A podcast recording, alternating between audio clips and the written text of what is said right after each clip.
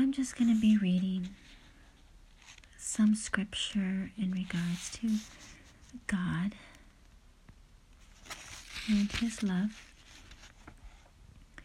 John 3:16 For God so loved the world that he gave his only begotten son that whosoever believeth in him should not perish but have everlasting life.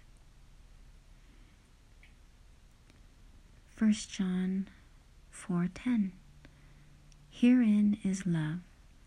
Not that we loved God but that he loved us and sent his son to be the propitiation for our sins. Ephesians 2 chapter 4 through 7 that in the ages to come he might shew the exceeding riches of his grace in his kindness toward us through Christ Jesus. John 16:27 For the Father himself loveth you because ye have loved me and have believed that I came out from God. 1 John 4:19 We love him because he first loved us.